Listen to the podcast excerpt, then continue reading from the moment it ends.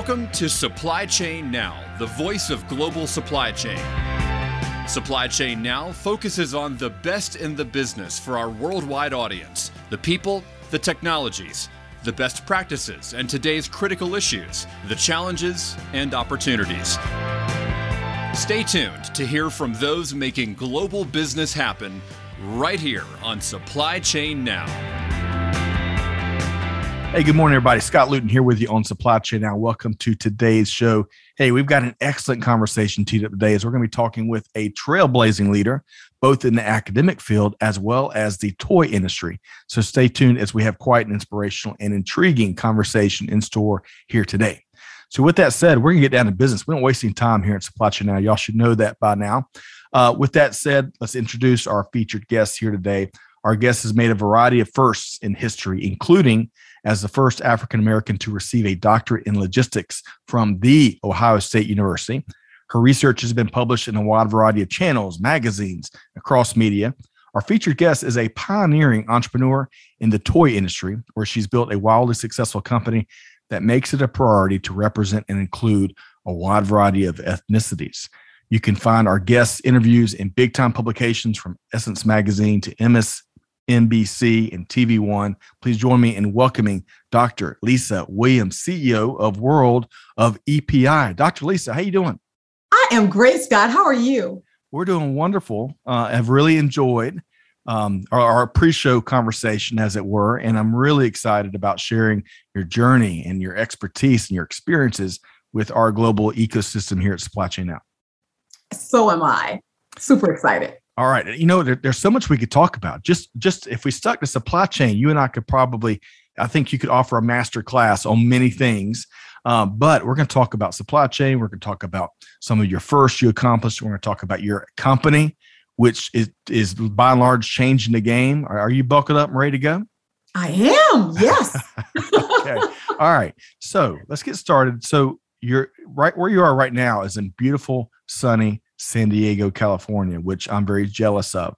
It's it's nice here in the Metro Atlanta area, but it's, it's uh, temperatures have gotten a little bit more frigid here lately. But hey, that's okay. I guess it's better than an 80 degree holiday season, right?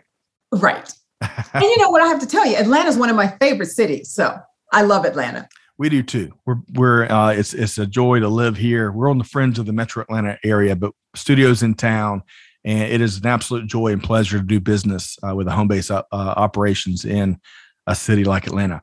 Um, all right, but so now you're in San Diego now, but that's not where you grew up. So tell us, Dr. Lisa, where did you grow up, and, and give us the goods on your upbringing a little bit.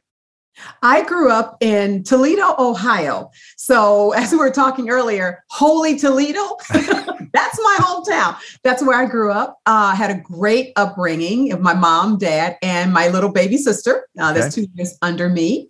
And uh, we grew up with our cousins. It was very family oriented. We spent Saturdays bowling and doing all those really cool Midwestern things. So, a wonderful childhood. Okay, I got to ask you, who would win the bowling competitions? Oh, you or come your- on, Scott? come on now. Listen, none of my cousins are here, right? So, of course, I won. I love it. I love that bowling. You know, we've got that in common. I was a part of the Luton foursome back in the day with my brother and my two cousins. And get this, we had a down to the wire playoff battle with a foursome from uh, the Johnson Enterprises from oh, we could write a story about those days. But anyway, so your upbringing, of course, family and bowling. And when you think about other elements that really make up that you really, you know, reminisce on, what else makes up big parts of your upbringing?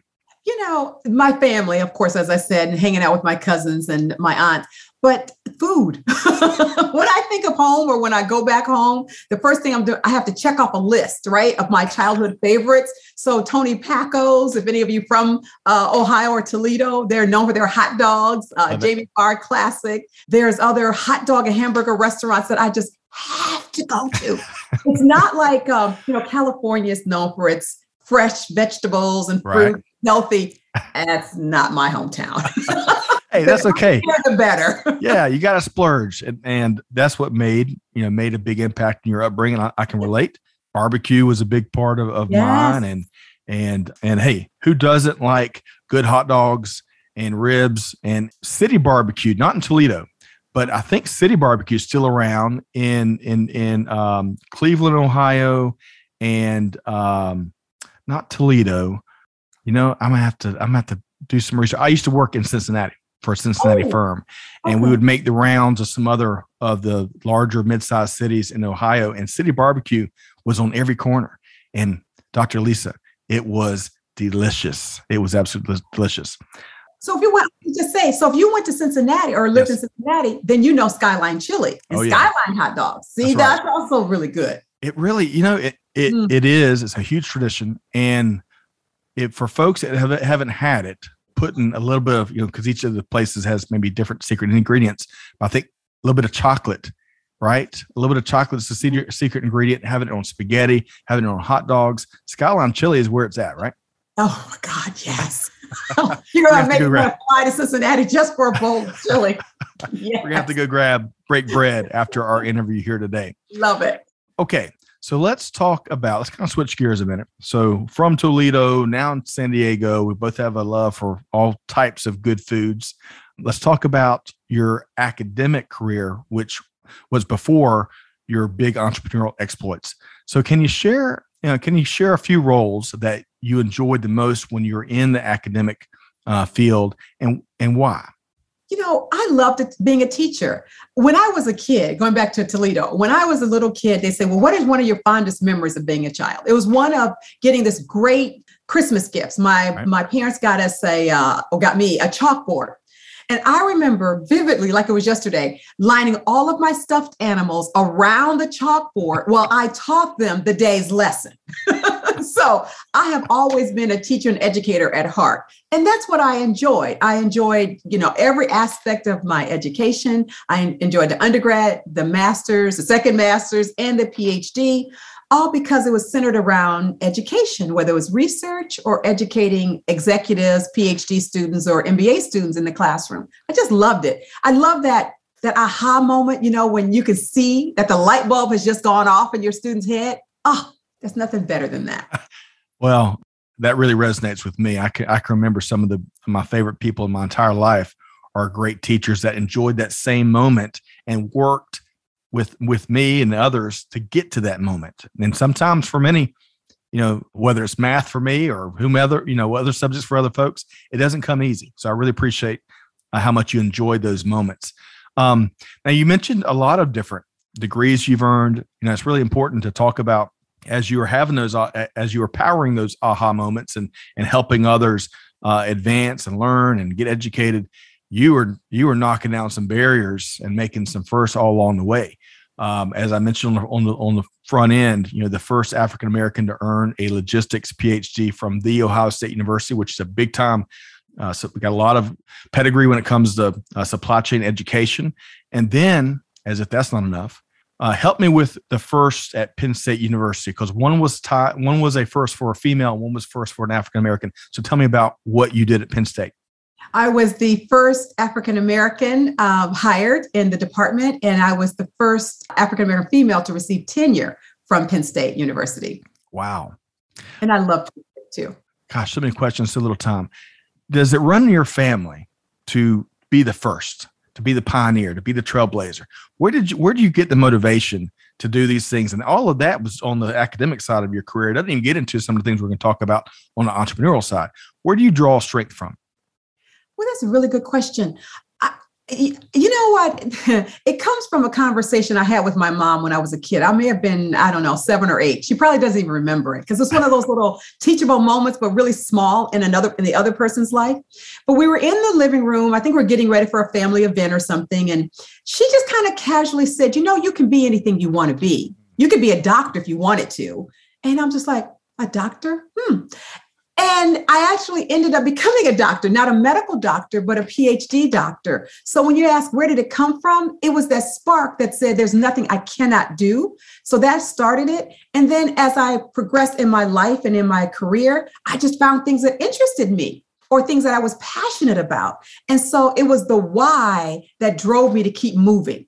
Love that. and and each of the things that I that you just mentioned and other things we'll talk about, none of it was easy. As a matter of fact, all of it was incredibly hard. Gosh, But when you kind of know your why and why you're doing it and you think it's important, it's going to make a difference for others, that's the that's the energy that propels you to go from day one to day two. And then you kind of just look around and you're like, wow, I have a PhD. You know, that it, it really, you know, you make a great point. It isn't easy, right? None of these things are given to you, folks. You know, don't bend over backwards to give you anything. You got to earn it. And I can only imagine, you know, the stories of the book you could write uh, you know, as you bust through and make these milestones. Uh, and hopefully, and I'm sure, just like the conversation you had with your mother helped you maybe take some blinders off of what the art of the possible was, you and what you're doing are doing that for all these other folks that that want to be the next Dr. Lisa Williams, and that's so important.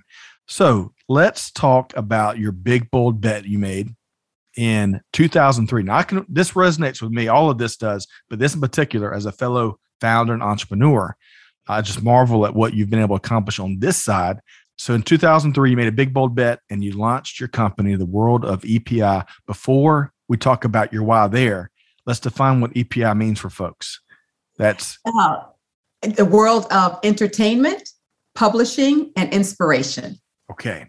I mean, and as we talked about pre-show, in supply chain, as you know, we love our acronyms around here. So everyone added a new one. So the world of EPI. So what was your why behind launching what's become a, a really successful business? Well, you know, let me step back a little bit and tell you kind of how I got there because yeah as you just said, I was the first African American to get a PhD from the Ohio State, then the first to later get tenure at Penn State. And then one of my biggest accomplishments is I became the highest ranking professor in the entire field. So I became a full, full professor with two multi-million dollar endowed chairs. So now I'm the highest ranking professor, be it black, yellow, green, purple, or blue. Right. Anyone in the solar Anyone. system. right. And gender. So I'm now the highest ranking. So life is good, right? I'm teaching my classes, I'm having a great time. And then one Saturday doggone afternoon, I decide to watch television. Okay. And I am watching an updated Anderson Cooper did an updated study on the famous doll study. And the doll studies was done in like the 50s and 60s with mm-hmm. Kenneth and Mamie Clark, where they asked African American children, as well as Caucasian children at the time, what doll did they want to play with? And almost uni- unilaterally or unanimously, that's the word, almost unanimously, that you word, they all selected the Caucasian doll, even the black children. And of course, we, we get that because this is Jim Crow era, it's the 50s and 60s, makes right. perfect sense. Well, this Saturday, I'm watching it. Now it's 2009 and I'm expecting different things because at this time we have African American celebrities in the cover of magazines. They have their own TV shows. We right. have, you know, diversity is everywhere. So they asked this beautiful little black girl, what doll does she want to play with?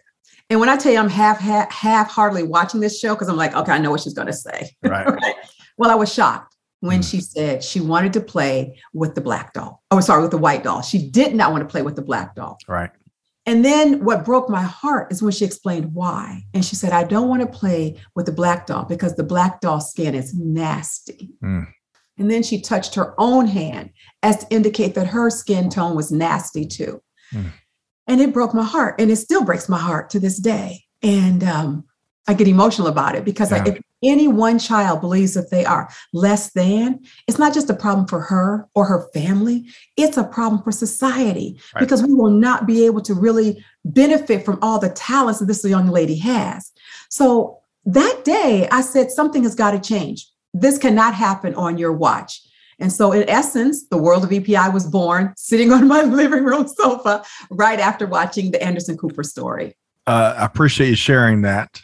I can that how I perceive that moment. is it, it's I can only imagine how powerful and how it kind of stops you in the tracks. And I love what you just shared there a second ago. Not on my watch, not on my watch. And gosh, you know, in a world full of lip service leadership, regardless of function, industry, you know, you name it, there's plenty of it. Gosh, if you hadn't acted on that, uh, on what you on on that your uh, epiphany you had on that Saturday, and to say not on my watch, you went you went to work. So now that you've really shared the why, tell us um, and and and please, if you uh, I want I don't want to shortchange that story. I guess before we define what World of EPI is, what'd you do after that Saturday? Where, where did you get started? What, what, how did you uncover that it was going to be you know, the world of EPIs as, what your mission life was going to look like? I didn't even know that at this time. I really just knew that I had to do something. And I was fortunate enough that my last uh, position in the academy was at uh, the University of Arkansas. Okay. And that's where I had the multi million dollar endowed chairs. And through that relationship, I ended up becoming very close to Walmart and some of the members of the Walton family and the Walmart executives. And they had already asked if I was interested in doing dolls.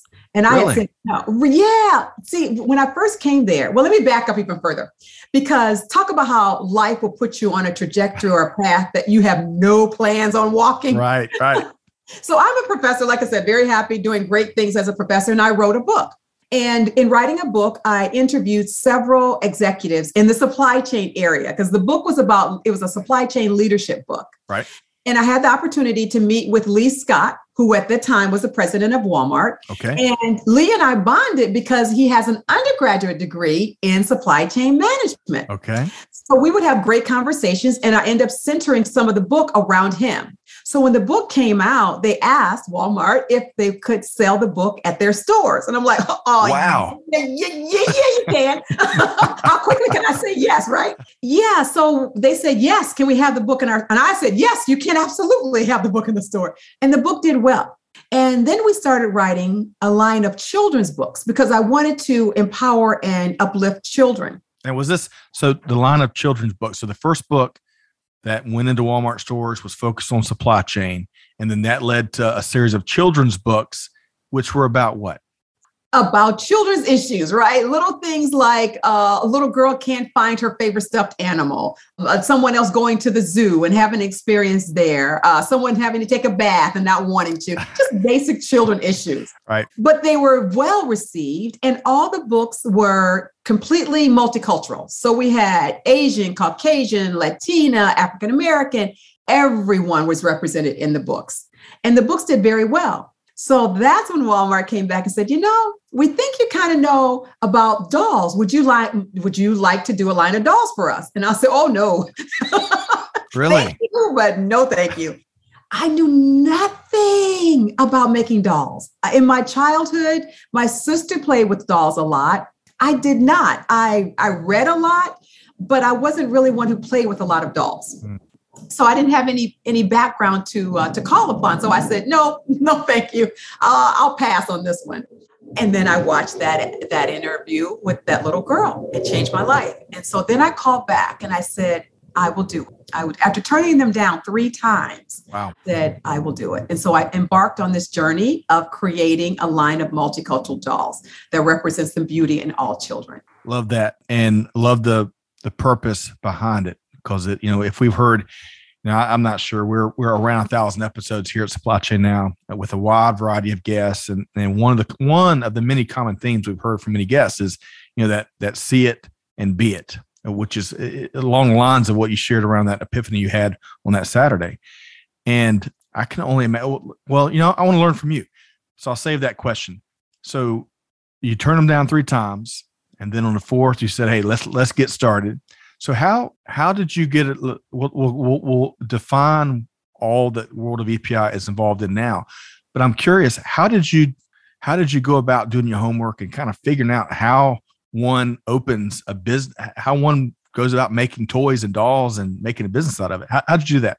Well, I didn't know anything about, I mean, I can't stress how I knew nothing about this. I knew nothing. But what I did know, unfortunately, is that there were no factories here in the United States that made vinyl dolls. And that, by the way, I didn't even know they were made from vinyl. Just let you know, I knew nothing. But as I found out, I'm like, well, there are no factories here. So me, I'm a researcher as a former right. professor. So I researched factories and I picked out a few that I thought could probably express my vision. And then I contacted them and the top three, I literally t- hopped on a flight, flew to China, and met with strangers. I have to tell you this story.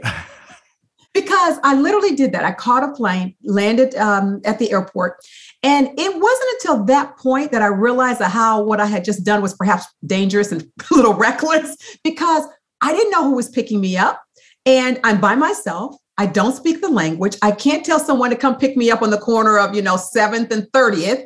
I'm in another country. Right. These men pick me up. They put me in a van a van that, at least in San Diego, probably would not pass standards in the US. And they're driving, and I kid you not, 90 miles per hour. Wow. Whizzing around these, these cliffs. And by the way, there are no barriers on the cliff.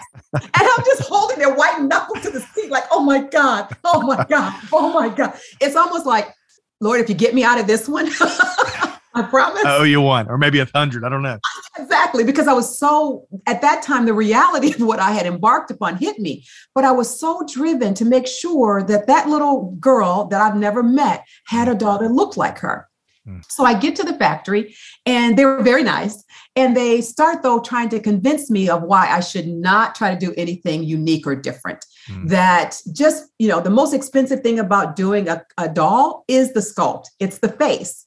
And they were like, you know, we have tons of faces in this room. Just pick one that you like. Do that. Don't create from scratch. It's too expensive. And they kept saying, trust us. We know what we're doing. It wasn't that I didn't trust them. It's just that I knew in my heart, again, without any experience, I knew enough to know that it had to be real. It had to be authentic and it had to be something that children and adults alike, their parents, could relate to. And so it took a little bit of banter before I got them to bend down to my will and give me a doll that was totally from my heart and from my vision. But it took a while. And and again, I kept saying to myself in the back of my mind, you're in another country. You have no one here with you. and you're arguing with these men. But so did you have to meet multiple suppliers before you found one that would would embrace your vision and and, and act on it? Yes, I did and you, you weren't going to give in uh, until no. they could deliver, they could see it uh, and make it happen. And I love that. I love that. Um, this is what I want. This is my vision. This is what we're going to do. And you're with me, or you're just not part of the solution. Exactly. So, and that's how the first leadership came leadership skills that i had to use is because i had to convince i couldn't make dolls right i I can't do. I don't have a factory in China. Right. So I had to I had to have them to see my vision too. It was important that they saw it and see why we were going those extra steps to get this doll made. So I had to rally them and and in a way like I said inspire them to this worthwhile vision, this worthwhile cause of changing children's lives. And thank goodness one factory bought into that vision. No kidding, because it really has grown into um, uh, well, you t- tell us t- what has the the um, the doll lineup grown into. Uh, and I'm not sure. I'm not up. You're you're talking about some things you weren't sure about.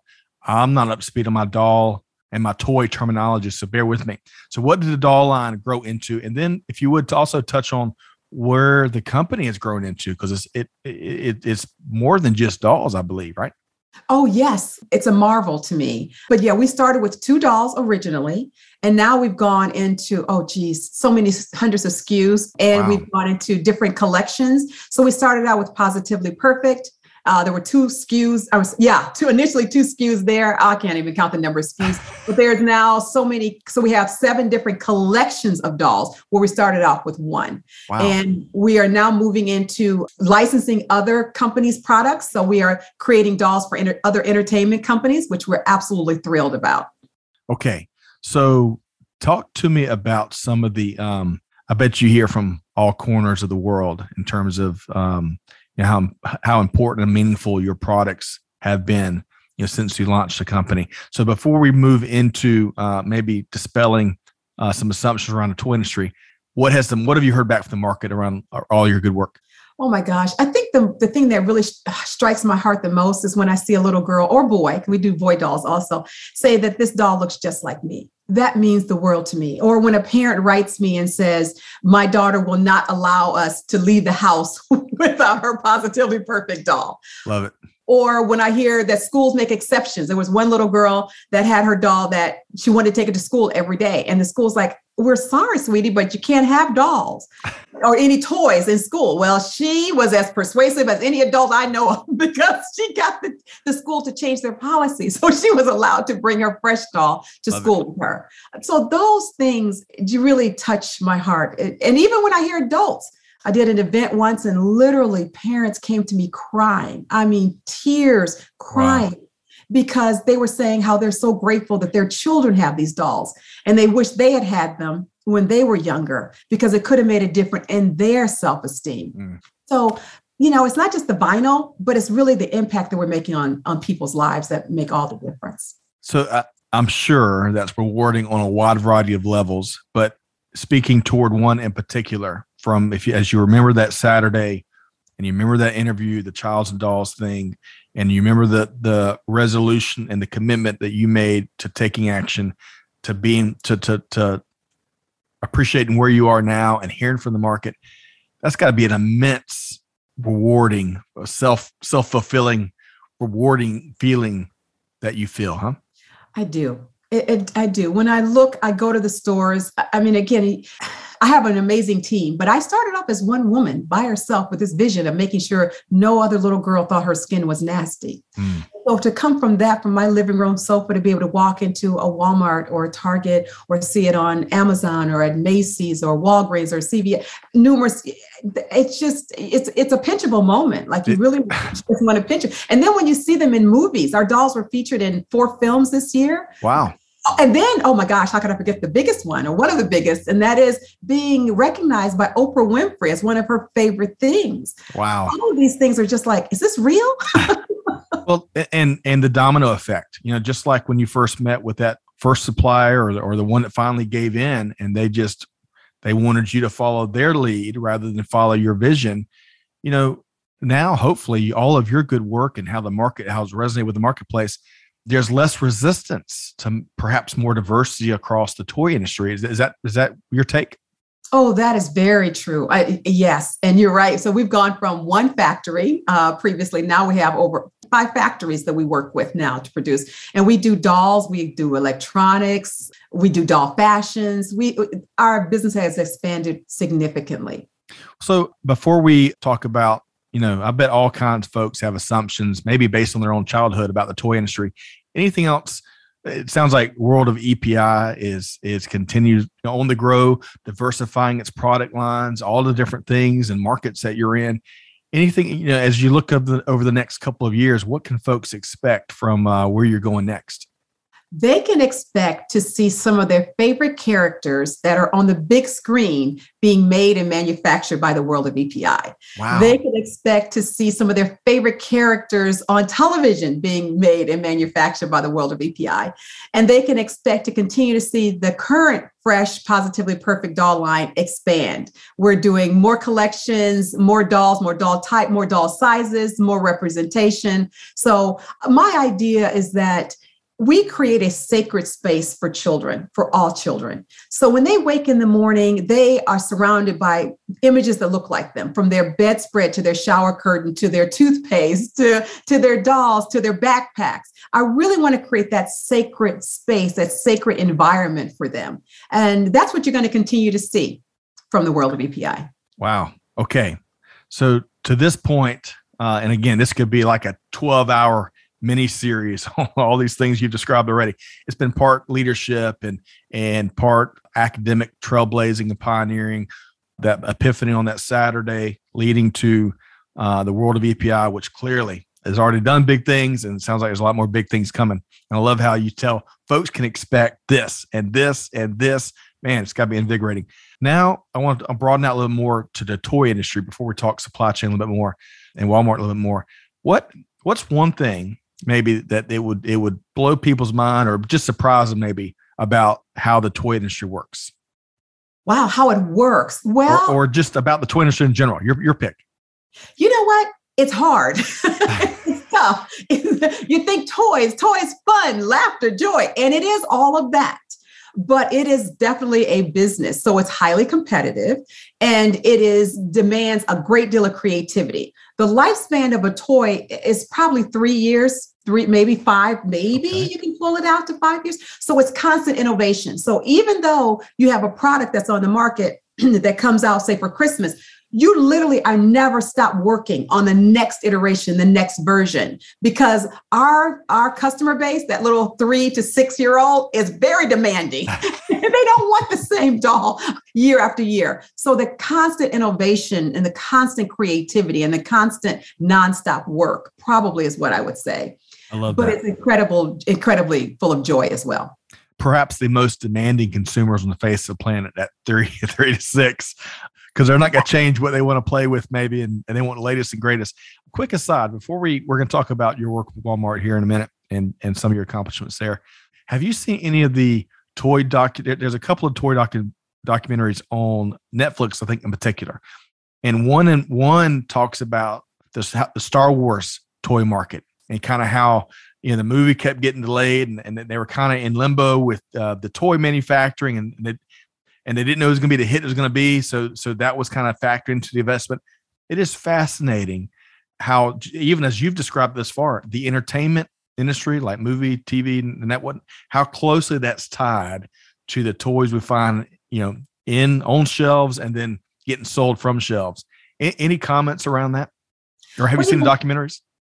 I have not seen them. I'll be honest, I have not seen them. Um, actually, I will be in a few of those documentaries upcoming, but I have not seen them yet.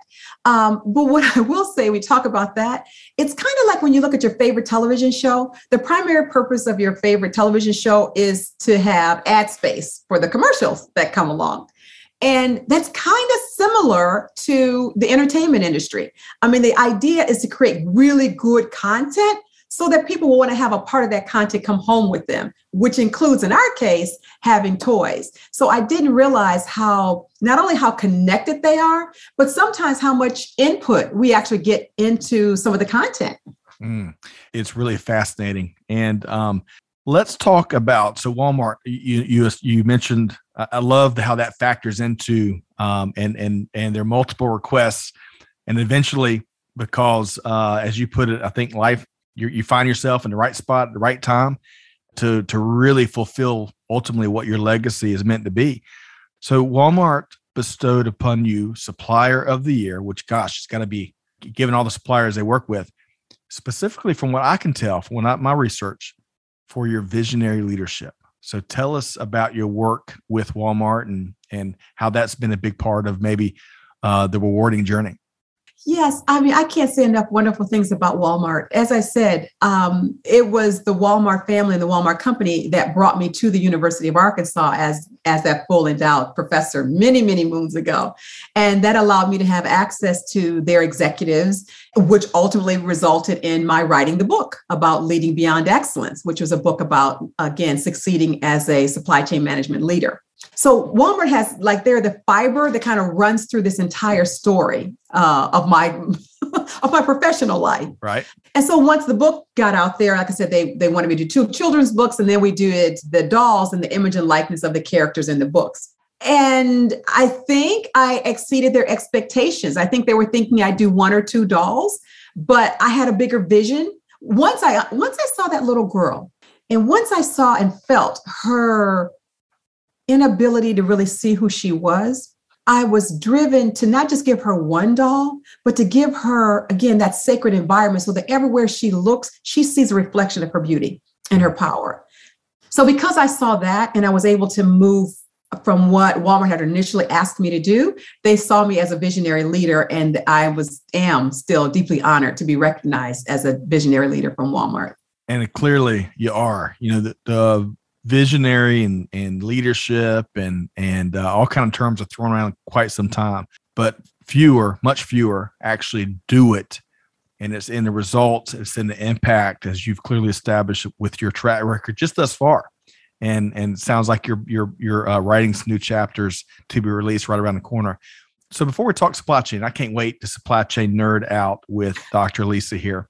So when you look back at 2021 and uh, the unique uniquely challenging, uh, uniquely innovative, just a transformational year that it, that it uh, it was. What's one eureka moment that stands out? I want to answer that. I want to go back. Something you said just really sparked an idea uh, that I wanted to share with you. Sure. When you were talking about, you know, starting the visionary leadership, and it's clearly that you are. Thank you for that. I appreciate that. Really, there's things that you cannot do you know, when something either taps into your heart or inspires you on a level, you may actually say, I'm not going to do it. The dolls, for example, I said uh, three times I wasn't going to do it. Right, right. and even, well, not so much recently now, things are much, much better. But in the early days, there were many, many nights that I went to bed saying, I'm done. I've given it all. I put all my money into it. I put all my expertise, mm. my time. I'm done. It's not working. but then it doesn't let you go. It's like the vision holds on to you. So even when you're trying to shake it off, like I'm done with this, it won't let you go. So you wake up the next morning and you're like, okay, I'm going to give it one more day. and that day lasts until you know the next 10 years. Uh, so I did want to say that. Um, yeah. And then great, terms, great point. And then in terms of what did I see or what am I seeing from the pandemic in 2021, I think one of the things that strikes me is the great resignation. And we probably heard of that where so many people after coming out of the pandemic are having or making life-changing decisions. If they weren't happy in their position previously, they're resigning. And so many of us did that, that they're having a term called the great resignation. Sure.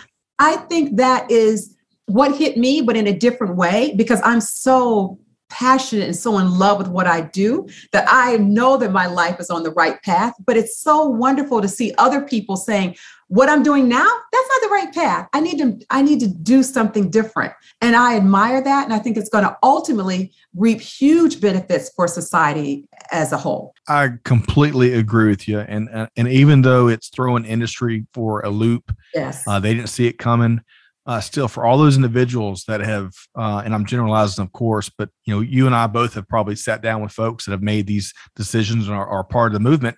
And they sit down and really look at their life and look at what makes them happy and look what they're they're tired of putting up with. And they, they establish new priorities.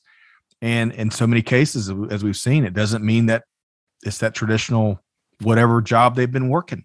And industry will you know it will evolve and it will you know uh, as just like it has with work from home you know, imagine, Dr. Lisa, we had one panel, and, and, and this is good as we kind of break into supply chain. We had a panel of supply chain leaders. Uh, I don't know, it's been a year or so ago now, and we got to a point in this conversation, and it was a, it was a, it was from a variety of sectors. And this one executive from a big hardware company uh, mentioned this small little thing that they were that their management team it was being requested by their employees from the management team pre-pandemic. It was something related to uh, approving expenses and just making their life employees life a little bit easier to get reimbursed for things. And they refuse to do it for as she said some kind of nonsensical reason. And then they get into the pandemic where folks are working from home and those kind of things they had you know you can't submit hard copy receipts because you know not in offices so it's something they did instantly. And she said to the rest of the panel to, to our audience what the heck were we thinking? You know meaning why do we make such a big deal you know, pre-pandemic. I mean, we just got to find a way to serve our employees and, and, just like we serve our, you know, our customers. And it was it was such a great moment in, in some of our conversations we've had. But let's let's move that into as we talk supply chain with with an incredible uh, industry thought leader such as Dr. Lisa here. When you survey what's going on, whether it's the great resignation you just touched on, whether it's um, you know the e- EX employee experience I just touched on, digital transformation, so many things. It's such a fascinating time to be in industry, as you know. What's a couple things that are really, uh, when you look at and survey the global supply chain ecosystem, that really are, are front and center for you? Well, I do think that what we just talked about, the great resignation, is really having a, a huge impact because we're not able to find people well, I think eventually everyone find their right seat, right, on the bus, right? right so we're all right. moving around now, saying, I don't want to do this, I want to do something else. But ultimately, we'll have the right people in the right seats, and that's going to be fantastic for the industry. But right now, it is a, it's a shakeup. And additionally, you know, finding the right raw materials that you need. I mean, we we have this issue. We're creating, as I said earlier, some electronic toys, and they require chips the same chips that you need in your automobile. And guess what? There's a shortage of chips, mm. which means it's a shortage in our ability to manufacture the quantities that we need. So I think we're going to continue to see those shortages. We're going to see shortages in, in people, shortages in raw materials. I think we're going to continue to see uh, empty shelves, and we're going to continue to see uh, product delays. But I do think all of that is going to gradually work itself out in the next probably two years. I think it's going to be a little longer than what we may want. Uh, some industries may be faster than others, and some may be slower. I think in the beverage industry, for example, it could be as late as 2025 or 2026 before we start seeing our shelves fully stocked with our favorite sodas. Yeah. So beyond levels of inventory uh, and some things that companies doing there, what else sticks out to you about this this uh, fascinating time uh, in supply chain? I think it's a great opportunity for innovation and creativity from anything to technology and communications. My dissertation is actually on electronic data interchange or EDI, another yep. old acronym. So that was technology was the you know the greatest back in the day, but I think there's going to be more opportunities for improvement in technology and creativity. We're going to have to do business very differently uh, because of the pandemic. You know, talking about the toy industry, our biggest event of the year, which is the toy fair in New right. York, was right. literally just canceled last night because of the pandemic. So mm-hmm. things that we are planning, you know, the pandemic is like, no, no, no, no, no, not quite yet. So where how we work is going to continue to evolve because people are going to be coming back into their offices. I think it's going to make more opportunity for entrepreneurial spirit, even in within the corporate environment, because we're going to have to come up with something that's new and innovative. And so that's where that entrepreneurial spirit comes in. But basically, it's going to be all based upon human creativity and innovation because this pandemic is here to stay for a while, but so is our demand for our customers or the demand that our consumers and customers have. How do we solve that with these new challenges? Talk about sensitivity analysis from college. That's what we're facing now. And I think the innovation, number one, creativity and technology and better ways of communicating because the earlier you have information the better decisions you can make absolutely I, I, love that and i love also how you you touch on it's powered by humanity. It's powered by humans, right? Global Absolutely. supply chains, despite all the, the, the digital transformation, all the great technology, and everything we have at our fingertips these days, still it's powered by the folks that make these decisions you're referencing. And uh, we got to find a way of getting more information, right information at, at the right time, so we can make smarter and quick decisions uh, yes. to react more faster and faster, and uh, not just react, but to get out ahead, right? predict and all the different types of uh, predictive analytics that um, that leaders are embracing these days. It's really fascinating. And it's really great, Scott. What you just said is amazing because it talks about the evolution and the strength of our industry. I mean, we did we moved from to just in time from holding inventory for everything because it was more efficient. It saved money and it saved cost. Right. Well, now the just in time with the pandemic is causing us headaches because we don't have all the materials that we need to make final products. So, what's going to happen? We, the humans, the innovations are going to come up with a different way, perhaps as a hybrid, but some way of making sure we have the product we need that's not clogging up our warehouses so that we can actually deliver to our customers. That's right. That's right. Um, all right. So, we're going to have to. Um, uh, we saw a snippet or two of a master class by Dr. Lisa in supply chain. We have to have you back. So we had the full full class. So many so many so many things that folks can learn. I think from your journey through all of its various chapters. And that's where I want to go with this next one of our final questions here. You know, we get asked uh, quite a bit. I bet you get asked quite a bit from uh, folks that are you know getting through high school and getting through college and the earliest parts of their um, their careers, and they want to know how can they break into supply chain and and then you know move up the up the chain of command into C suites like uh, like you, Dr. Lisa. If you had a room full of young young folks that uh, and had their captive attention, one of those rare things. It's like it's like a, a lottery ticket, right? What would be some advice you would offer that room full of young folks? Oh, wow, that's a great question, Scott. Number one, do indeed get the information or the education you need. And, and that can be gathered from a wide variety of ways. You know, it can be just pure experience. It can be going to a great university like Penn State or Ohio State that I did, but get the experience and get the knowledge. And then what I found for me that that's so important is self appreciation and self um, believing in yourself when I when I transitioned from being a professor to being a doll entrepreneur, one of the first things that I realized is that I didn't have the self confidence because I didn't know anything. I'm looking at the big companies, you know, I'm working with Walmarts of the world. I'm looking at my competitors, all these major companies, and I'm like, what the heck are you doing in this big river on a little bitty boat? you're, you're out of your league, young lady. But I just kept believing. And again, that why, that little girl, that's my why. So I kept swimming in very deep waters. That's what I would say. You're going to feel, or they're probably going to feel that they're overwhelmed, they're undereducated, and they don't have what they need to succeed. All that's false. What they have is a newness, a unique perspective. And as long as I keep that drive, that fire in their belly, that fire in their heart that will keep them moving day to day, they will end in the suites, this, the C suites, no doubt about it. Because we are looking for that talent. We're looking for that innovation.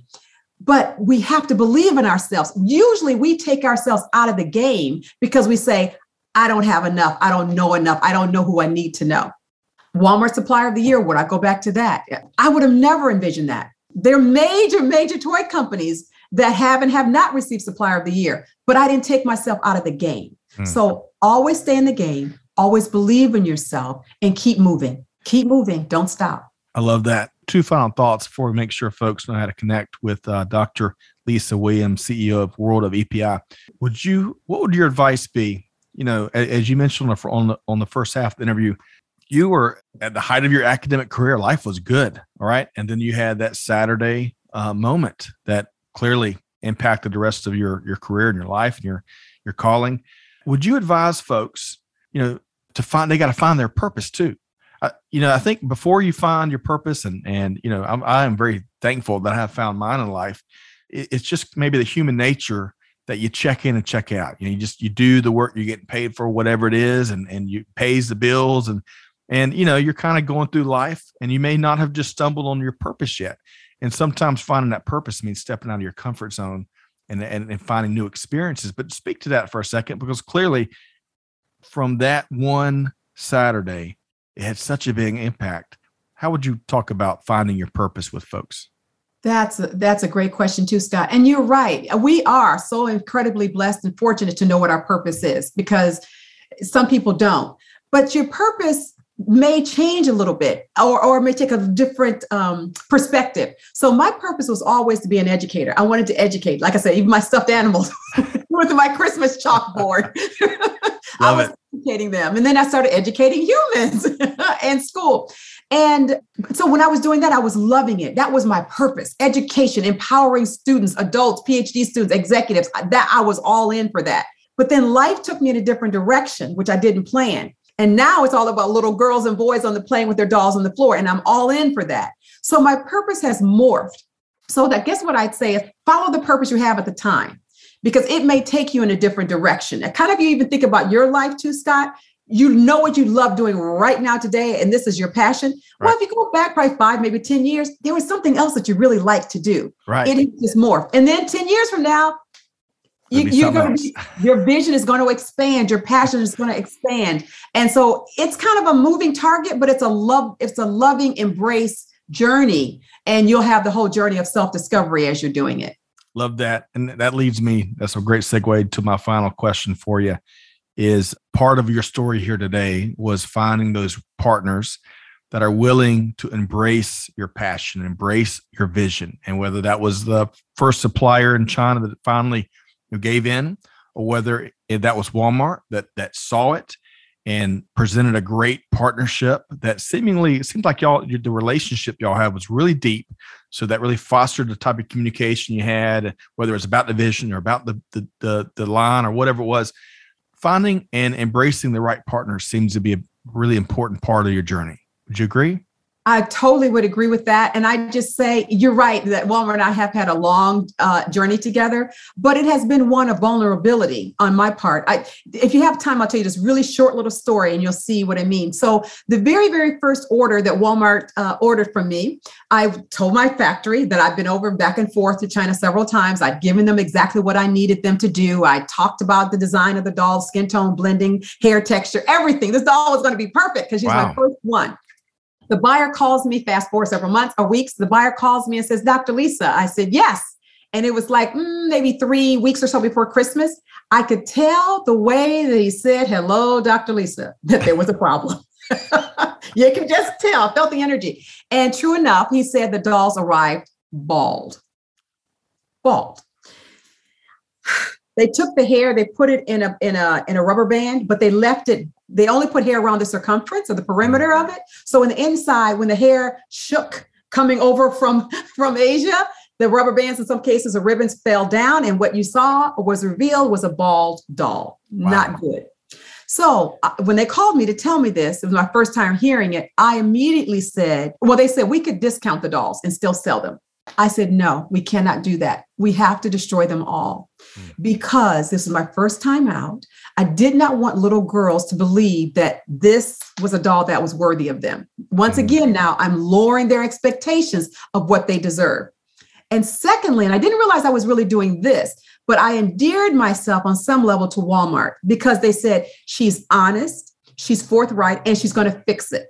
I wasn't trying to cover it up. I wasn't trying to say, hey, well, you know, instead of you know getting your margin take a slightly shorter a less margin no i i stood up i took responsibility for it i corrected it it cost me a mint and almost put me out of business total transparency but it showed Walmart a little bit who my leadership style was. So that mm. vulnerability and authenticity has helped to endure the relationship. And I say that because sometimes people who are starting in business, they look at these huge suppliers like your Walmarts, your Targets, whomever, and they say, oh, they got more money. They can afford this loss or that loss, or I can overcharge it. Yeah, you can. You can. That's certainly an option. But if you're really trying to develop a relationship more than purely based on transaction, if you really want a partnership, then you have to be a partner. And that requires being honest and also in some cases vulnerable and always looking for the best thing for your partner. Also, not just the best thing for you. Very well said. I, I really appreciate it. I'm, I'm glad. I'm glad we asked just a couple additional questions before we connect you with our listeners. Very valuable lessons learned. And one of the, one of the things I heard there is you know, sometimes as a leader, you got to call timeout and you got to make that really tough and costly decision, but it's still the right one and it'll pay off in the long run. Yes. Uh, so thank you so much for sharing and being uh, transparent throughout all the journeys. Uh, there's so much that you're teaching folks, uh, both from your academic time, from your entrepreneurial time, and you know what? There's more. Wait, folks, there's a lot more. So we'll have to have Dr. Lisa Williams back with us here let's make sure folks know how to connect with you. And I know I know your your research is everywhere, your interviews are everywhere, your um, your products are everywhere. But how can folks connect with you and learn more about the world of EPI? Ah, thank you for that. Well, Instagram, we're really we're on Instagram. So for Instagram, it's the Fresh Dolls or at the Fresh Dolls, and then to reach me directly, it's at the Dr. Lisa. So at the Dr. Lisa.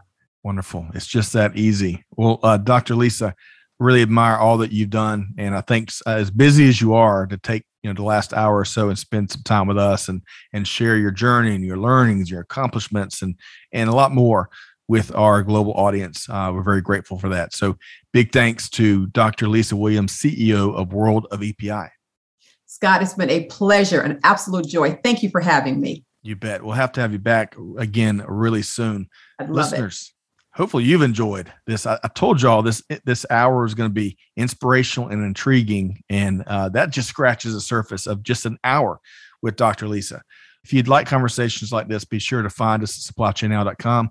Find us wherever you get your podcast from. Click to subscribe so you don't miss conversations just like this one. But hey, if you hear anything here today, beyond, I don't I'm not, not sure about you. I've got about 17 pages of notes from Dr. Lisa's journey. But hey, Scott Luton signing off for our team here, challenging you to do good, give forward, be the change, be just like Dr. Lisa, and the world will be a better place. And we'll see you next time right back here on Supply Chain Now. Thanks, everybody. Thanks for being a part of our Supply Chain Now community. Check out all of our programming at supplychainnow.com and make sure you subscribe to Supply Chain Now anywhere you listen to podcasts. And follow us on Facebook, LinkedIn, Twitter, and Instagram. See you next time on Supply Chain Now.